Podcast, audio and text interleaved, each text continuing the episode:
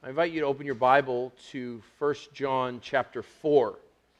If you're new with us tonight, or if you need a Bible, Bibles are conveniently located in the back. If you need one, I have an extra one up here, and you can grab one on the way in. And Shihong has a stack of them. So if you need a Bible, you don't have a Bible tonight, raise your hand, and we would love to give you a Bible. Anybody is here tonight? Maybe you just don't have your Bible, something like that. Uh, the the verse we're looking at is on page 592 in that fancy white paperback Bible. So, for the rest of you, find the book of First John. And what we're doing is we're continuing a series we started at our retreat last weekend. Raise your hand if you didn't go on retreat with us. It's not to shame you, it's just to bring shame upon you. And there's a fine difference.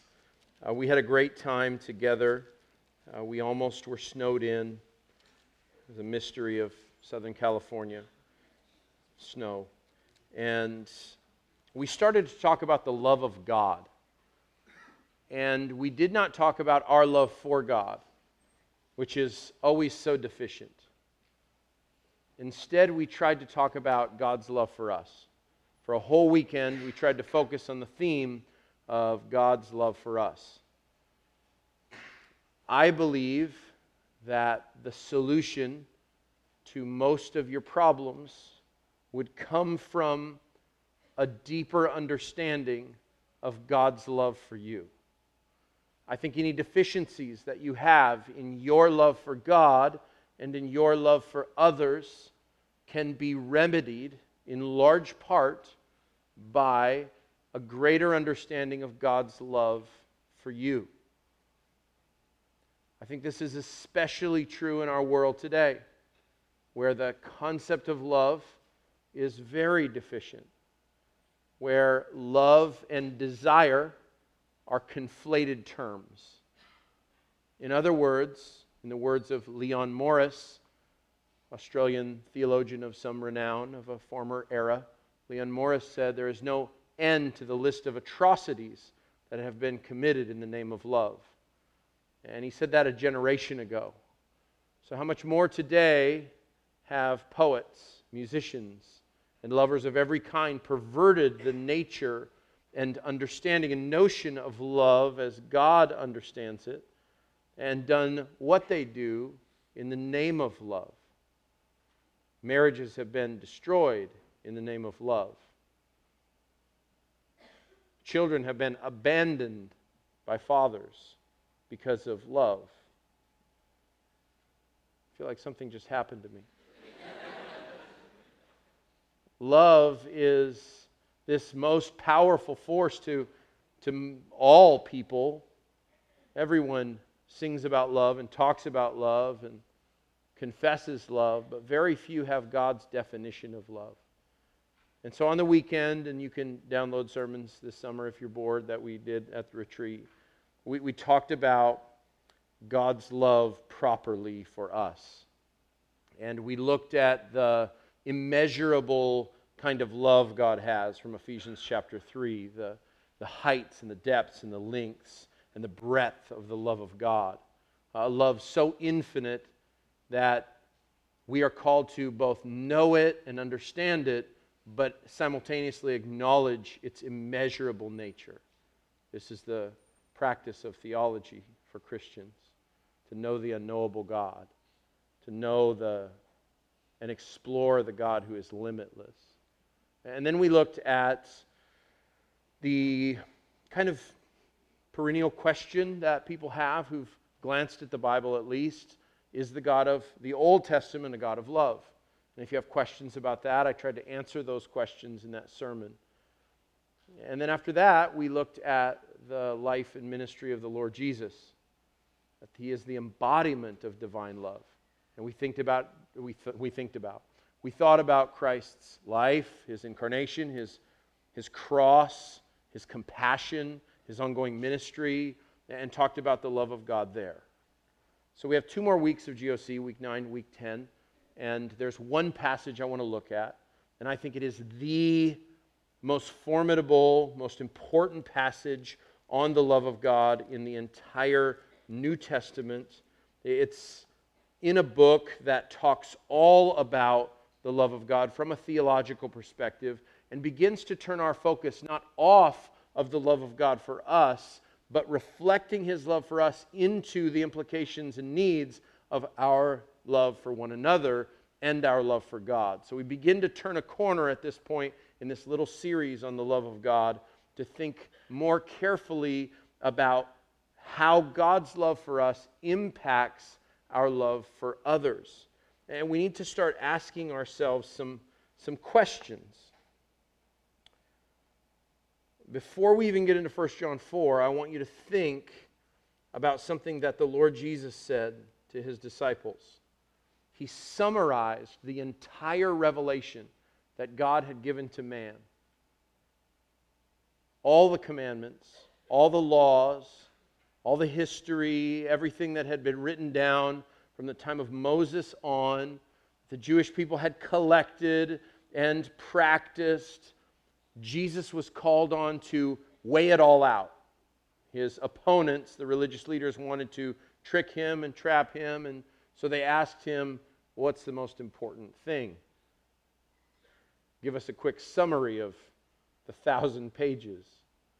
And Jesus wisely was able to do that by bringing it all down to two commands, one like the other, he said. Remember his words. The greatest commandment is to love God, and the second is like it to love others. So, love for God and love for neighbor are the summary of theology and instruction up to the time of Jesus. And because of Jesus' reinforcement of the, those commands to sum everything up and to bring it all together by reminding us that the two things that we need to do are number one, to love God, and number two, love our neighbor, should provoke in us some questions. The first question is what is it about loving God, the, the first and greatest commandment, that matters so much? Why does that matter to God? Why does God care if we love Him? Why is that the first command, the most important command that He gives to human beings? Jesus wasn't just making this up. Deuteronomy 6 says that uh, they were to constantly and generationally rehearse in their minds their need to love God. But why does that matter to God? Well, as you know, God's glory is the reason God does everything he does. And because of God's commitment to his name and his goodness and his glory and his person, because God is the center of this universe, because all things Colossians 1:16 were created through him and for him, it makes sense that the highest and first command would be directed at him. God values us as creatures made in his likeness and image. Therefore, he wants us to value most highly that which is most significant in this universe. And so he calls us to love him first and foremost. That's the first question. Why does God want us to love him? Why is that his highest value? And it's that God is glorified in our loving him. The second question is more difficult.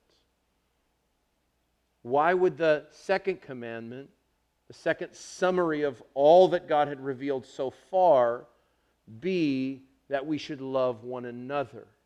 Love for neighbor, love for others.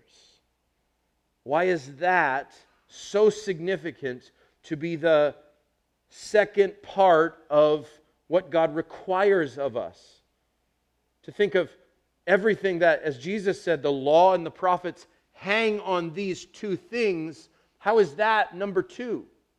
Why is love for others so massive, so important, so significant? Well, the answer to that is found in 1 John chapter 4, verses 7 and following. The argument in this little letter written by an aged apostle towards the end of his life, one who was intimately connected to Jesus, one of his closest disciples, one of the most important leaders in early Christianity. The Apostle John writes this letter to young believers, often referring to them as children. Teknia, he calls them. Little kids, little children. An affectionate name that speaks of both his age and God's fatherhood to them. And, and he repeatedly addresses them in this letter, and, and he talks to them over and over again about how they might know that they belong to God. And one of the primary evidences he keeps bringing before them is the importance of love. You see, First John is really a, a lengthy exposition of those great commandments that Jesus gave the call to love God and love others. And by the time we get to chapter 4, he has told them repeatedly how they might know they truly belong to God, how they might know they could be assured of God's love for them, and how they might know that their, the work of God inside of them is real. He's repeatedly taught them about the love of God. And it's in this section in chapter 4 where he goes back to this theme of love and tries to show them why it matters so much that an understanding of love, of God's love, will elicit in us a love for God and a love for others. This is the summary, the chief end. This is the, the main thing, the thesis statement, the proposition of your Christian life. I was talking to a brother today who recently became a Christian, and he was asking, What, what do I do as a new believer? And I think we have a tendency to overcomplicate that question for someone who's new to Christianity. We have a long list of programs they could get involved in, or a stack of books that they ought to read, uh, a, a primer on Christian theology, or something that you found helpful at some point in your Christian life. But I wonder how often we direct them to the simplicity of loving God, of knowing God. That's what happens here in 1 John 4 7 and following. We'll look at this passage for two weeks, but tonight I just want to look up through verse uh, 12. And then next week I'll look at verse 13 uh, through the end of that chapter, maybe even reaching into chapter 5, verse 3. But tonight let's just read this first little paragraph. It says this Dear friends, 1 John 4 7. Dear friends, let us love one another. For love comes from God. Everyone who loves has been born of God and knows God. Whoever does not love does not know God because God is love. This is how God showed his love among us. He sent his one and only Son into the world that we might live through him. This is love. Not that we loved God, but that he loved us and sent his Son as an atoning sacrifice for our sins. Dear friends, since God so loved us, we ought also to love one another. No one has ever seen God, but if we love one another, God lives in us, and his love is made complete in us. This is the very word of the living God. May he write it in our hearts by way of his Spirit. So, why? the central question tonight. Why is our love for each other at such an elevated level in the scriptures? Why does it matter so much to God? And I'd like to show you why this matters by three answers in this text. The first one I think you find as the text unfolds, and this isn't necessarily contained just to the beginning of this passage, but is an idea that's throughout, and, and it's the first answer I want to give to you. And it's this it's, it's God is the one who has the authority to define love. God is the one who has the authority to define love. Verse 7 says, Dear friends, let us love one another because love is of God. And everyone who loves has been born of God or begotten of God, and the one who loves knows God. Please notice in verse 7, he begins by addressing them as dear friends. Again, this is coming from a really old man to a bunch of different Christians, many of them very young in their faith. And it's evident that he's living what he's preaching. The way he speaks to them is so tender and so kind. It's either teknia, usually when he's referring to the fatherhood of God, or, or to their uh, childlike nature in light of God's adopting them and caring for them.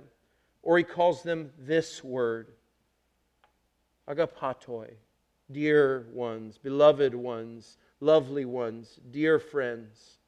He almost always uses this little phrase as he talks about love because he talks about love so much in this letter. And so it only makes sense that he would address them in a loving way. Dear ones, beloved ones, dear friends. As he talks about them as children of God, he calls them teknia, children. Here he calls them agapatoi, their beloved little ones. And it makes sense that he would first talk about their love for one another being rooted and grounded in love being something that is in the realm of God. And so, this, in and of itself, in verse 7, is countercultural to the world we live in. Our world wants to be the ones who define love. Love wins, love rules, Love is the motivating factor for massive cultural shift in our world. But that's a human definition of love. God is the one who defines love. It's God's authority who speaks to what love is. And as he gives the command to love one another, he immediately gives a rationale for that command that love is the defining characteristic of God. He's already told them that they need to be careful, discerning, or as MacArthur says, discerning, thoughtful, balanced, cautious, and wise. Look at chapter 4, verse 1. He says, Dear friends, do not believe every spirit, but test the spirits to see whether they are from God, because many false prophets have gone out into the world. This is how you recognize the Spirit of God. He, he's trying to teach them in this section to recognize the real thing and counterfeits when it comes to spirituality. And there's a lot of false spirituality. There's a lot of false spirituality on this campus, there's a lot of false spirituality in this world. People are into spiritual things. They like crystals and they like, yeah, spiritualness, spirituality. You'll talk to somebody on, on campus and they'll say, you know, I'm a really spiritual person. And what they mean by that, no one knows. So John understands, he, he lived in a world that was marked by spirits. I mean, witchcraft. You, you think Harry Potter's got stuff in it. If you lived in the Greco Roman Empire, there was wizards and sorcerers everywhere. Dumbledore's got nothing on that. so sorry. So, this kind of discernment he calls them to also applies not just to listening to false spirituality, but understanding that love and the definition of love is not ultimately up to you or anyone in this world. Love is defined by God and His authority, it exists in His realm. That's why verse 7 says, Love comes from God. So many would read this verse and take it to understand that it's sort of a pantheistic understanding of love, like wherever love is, God is. But that is definitely not what this text says. Though it does imply that the existence of love at all is completely dependent on the existence of God, and that is true. I don't think that's what the argument here is. Because verse 7 goes on to say, Everyone who loves has been born of God and knows God. A past tense experience of being born of God is a prerequisite to loving God and loving others. In other words, just because you've experienced a sensation that you call love doesn't mean that everything is right in your life. Just because you have a definition of love that works for you doesn't mean that you're aligned with God. That's not what this verse is saying. Another further evidence of that would be to read this letter in its entirety, which I won't do for you now. But we've all seen kind of the fake news on Facebook, the videos that people edit to change what a politician that they don't like is saying. You know, they can make them say anything and give it a rap beat or, or whatever by editing a video. It's just like that when you take the Bible out of context. It's just like twisting someone's words. If you're to read the letter in its entirety, you would have read chapter 3, verse 23. Look what it says. It says, And this is his command to believe in the name of his Son, Jesus Christ, and to love one another as he commanded us. Those who obey his commands live in him, and he in them. And this is how we know that he lives in us. We know it by the Spirit he gave us. You see, what he's saying here to us is that John is claiming that everyone who loves is born of God and knows God. That does not complete all incomplete expressions of love. He's referring to a certain kind of love that is found only in those who have been born of God. So, friend, just because you felt a, a tingling in your heart, or just because the concept of affection appeals to you with your definition of it, doesn't, man, you, doesn't mean that you have anything in common with God's authoritative definition of love. When he calls us to love one another three times in this passage alone, and he roots it in because love is from God and shows us that love flows from or out of God, and God is the spring and source of all love. He qualifies that love and reminds us that distinctly Christian love can only be known by those who've been made alive in their innermost level, in their hearts by God. In other words, you don't know what love is unless you've experienced God's love through the work of regeneration. If you've been born again, you can start to understand God's definition of love. But if you have not been born again, if God has not given you a heart that believes that you are a sinner in need of forgiveness, that Jesus Christ is the only way of salvation, that God and God alone has ultimate authority over your life, you cannot know anything about the true, abiding love of God. So, first off, God defines love. He's the only one with the authority to do so. Our ability to love God or others flows from the work of regeneration, of giving new life in Christ. The word born is in the perfect tense here. It's something that's happened to you in the past. There was a time in your life, whether you became a Christian when you were very young or whether you've recently committed your life to Christ, when you were not born again. When you were, in the words of Ephesians 2, dead in your sins and transgressions. But when you were born again, something changed in you. And you continued to grow in the knowledge of God. And that's why he uses that word in verse 7 knowledge. And that's in the present tense. In other words, these believers had been born again and now they're growing because they're knowing. And they're growing in their love for others because that love for others is rooted and grounded in love for God. But he doesn't leave it there. He gets more specific and helps us understand why it's so important that Jesus would emphasize as the second uh, uh, greatest commandment and the one that's like the first. So, answer number two is this the supreme expression of love is on the cross of Jesus Christ. The supreme expression of love is on the cross of Jesus Christ.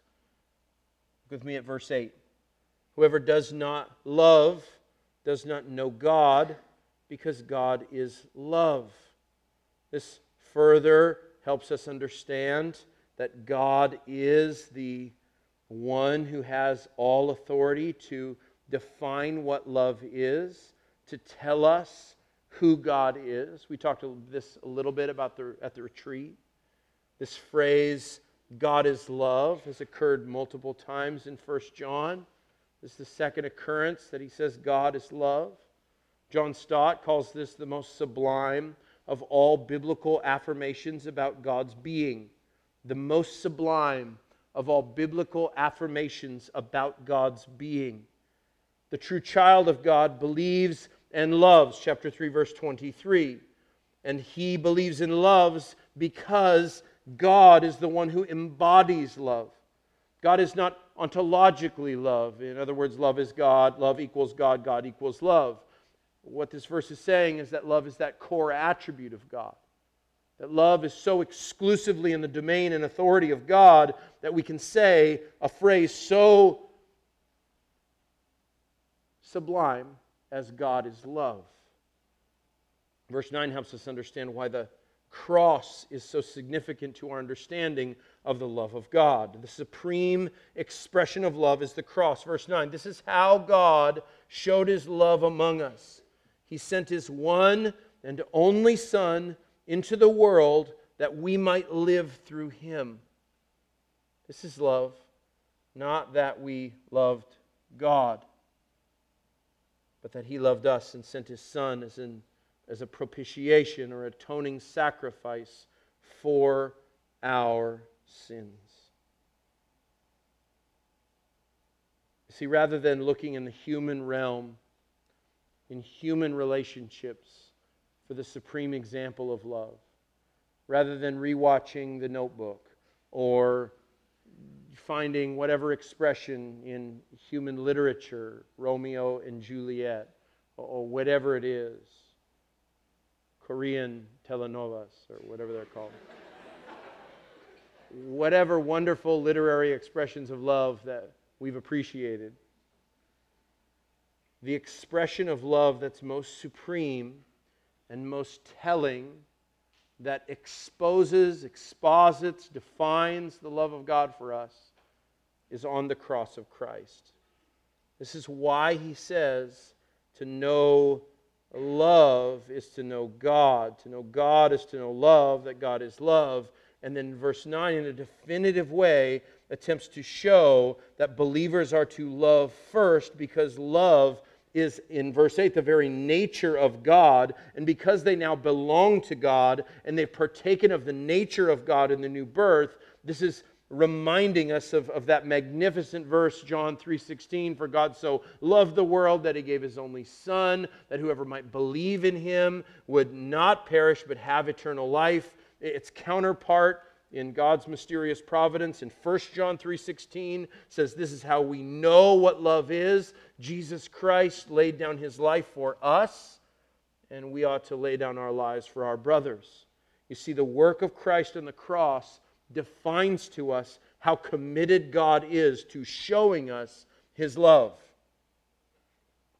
The structure of verse 9 has the word uh, monogenes. I love that word just because it sounds like you have a Scottish accent when you say monogenes.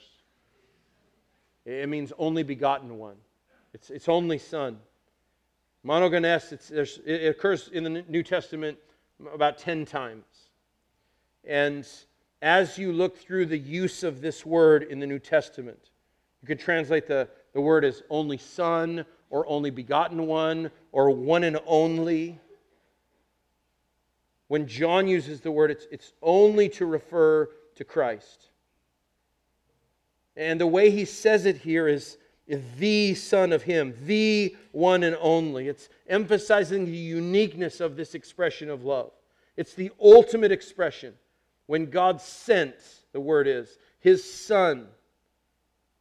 That word sent usually talks about an apostle, an emissary, someone who's been sent out as a representative. In that way, that's how we know God showed his love among us, that he sent his monogenes, he apostled, he commissioned, he sent as an emissary of heaven, the one who best represents and reflects his nature, so that we might know what love looks like.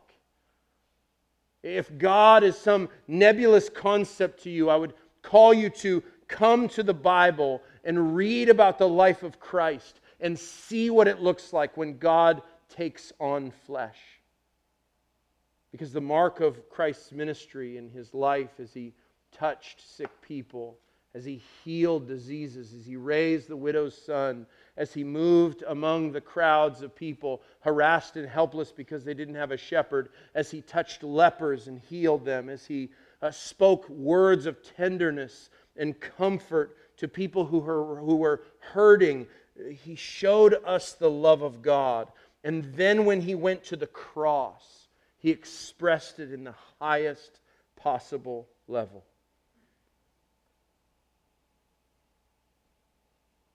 The purpose that he puts onto this is so powerful. He sent his one and only Son into the world that we might, look at the final words of verse 9, live through him. That we might live through him. He's already said this six times in verses 9 through 16. Live through him. Live through him. Verse 13, we know and we live in him and he in us.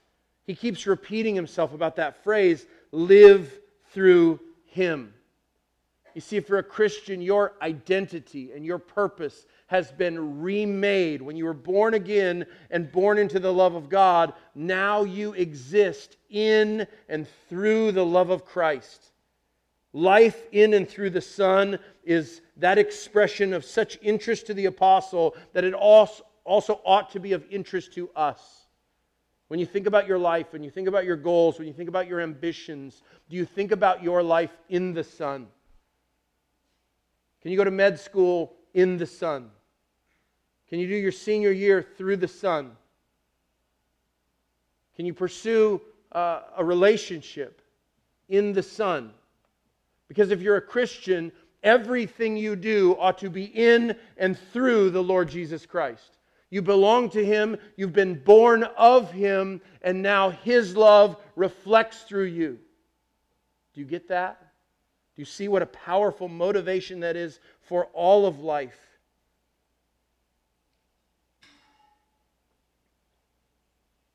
Look at verse 10. It says, This is love, not that we loved God, but that He loved us and sent His Son, again, sent His Son as an atoning sacrifice for our sins.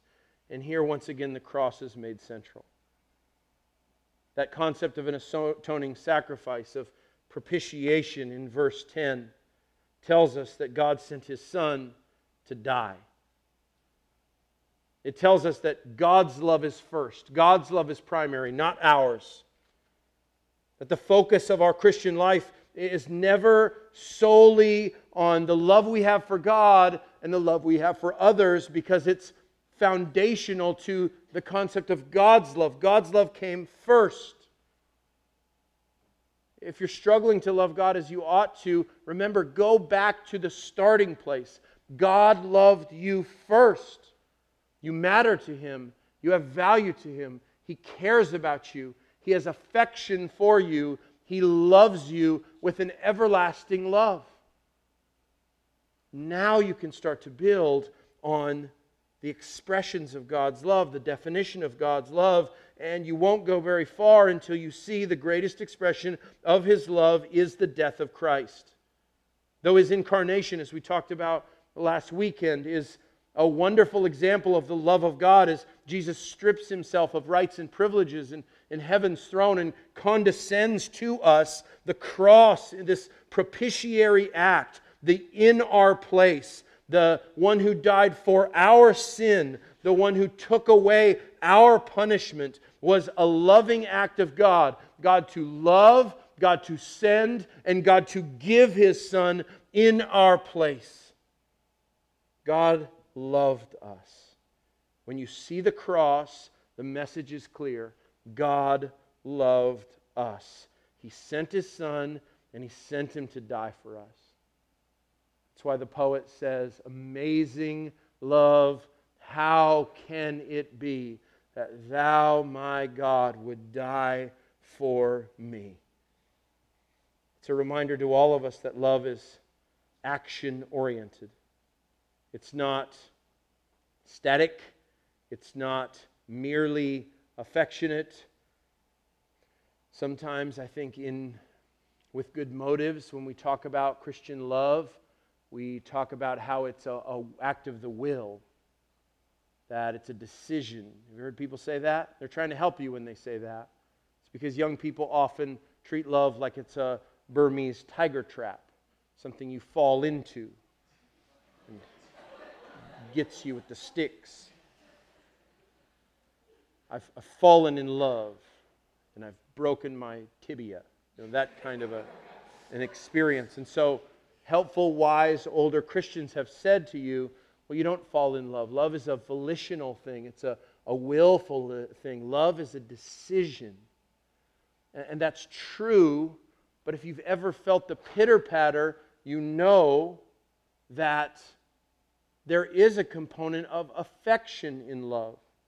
That doesn't negate the volitional or willful aspect of love.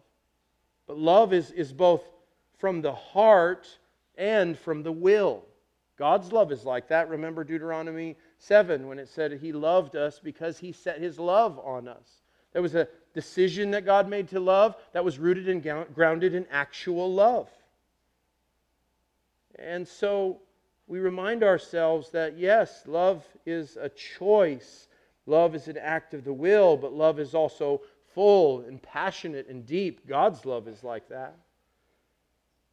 And so in verse 10, we see the expression of God's incredible and unfathomable love is to send his Son to die in our place, to take away our sins, to destroy the works of the devil, to make us right with God, to reveal his love to us, to show us that the essence of love is sacrifice and that our love is not primary, but God's love is primary, and that the way He's shown us His love in an undeniable, unforgettable way is to put His Son to death in our place, a death that we deserved, that He took on Himself, the perfect Lamb of God. The origin of all human love is in the Lord Jesus Christ. Well, third and finally, to help us understand why it's so important that we love others? Why is it elevated so high? And we haven't even seen the command to love others yet, but we'll see it here and we'll look at it more next week. Look at verse 11. Dear friends, since God, and this is a purpose clause, this word in, in Greek, in verse 11, we have a, a kind of a purpose word here. Since God. Since God so loved us we also ought to love one another. You see, for the Apostle John, it's automatic. Verse 11 takes that admonition in verse 7, which was so quick let us love one another. And then he talks about the origin of love being in God, the authority of love being God, the core attribute of love being in God. But then he comes back to it, reinforcing it. This is a chiastic kind of a looking thing in Greek. It's verse 7 is matchy matchy with verse uh, 11. That's a technical linguistic term, matchy matchy. Since God so loved us, we also ought to love one another. Building on verse 7, and for the sixth time, calling them dear friends in this letter, just underscoring that he loves them and he's telling them something so important, not in a cold way, but in a warm way. He's building on what he said throughout this letter. The love of God is the motive for our loving others. You see, it's absolutely necessary if we are to be genuine in our love for others that we see that it's God's love that enabled our new life and love for God, and God's love initiates our new birth. giving rise to it and leads to our love for God and then unites us to Christ and his saving work. And then in this verse 11, we see our new life and love for God will always lead to love for others. So much so that John will tell us next week if we don't love other Christians, we don't really know the love of God. Sneak up to verse 12. It says, No one has ever seen God. Well, what kind of a sentence is that? I thought we're talking about loving others. That since God loved us, we should love others. So, where does no one has ever seen God come from? Why a statement suddenly on the invisibility of God? What does that have to do with anything, John? Is it because he's old? Is his mind starting to slip? What's happening here? It's because the love we show to others, being completely dependent on the love of God, is visible evidence and a display of the invisible God. That his love for the world, displayed most expressively at the cross, is now communicated to a watching world so blind and so dead and so confused about love that they call everything that they see and feel and like love, but they don't know what God's love is like. The way that He expresses it to the world and shows His invisible self to them is through your love for other Christians. And that's where we need to turn. So tonight, we got one more message reminding us that we can't understand love unless we understand God's love. We don't know an expression of love that's higher than the cross of Christ and God sending and giving His Son. But now He begins to show us that our new life and love for God will lead to love for others. And our love for one another will display the invisible God and His love to the world. This has implications for your final week of school. This has significant ramifications for how you will spend your summer. This will display how you will display the love of God in your life for the rest of your life. And John, this, this elderly apostle, this wise old Christian, wants to carefully show us what it's going to look like to display the invisible God, to show his love to others. And that's what we'll look at next week.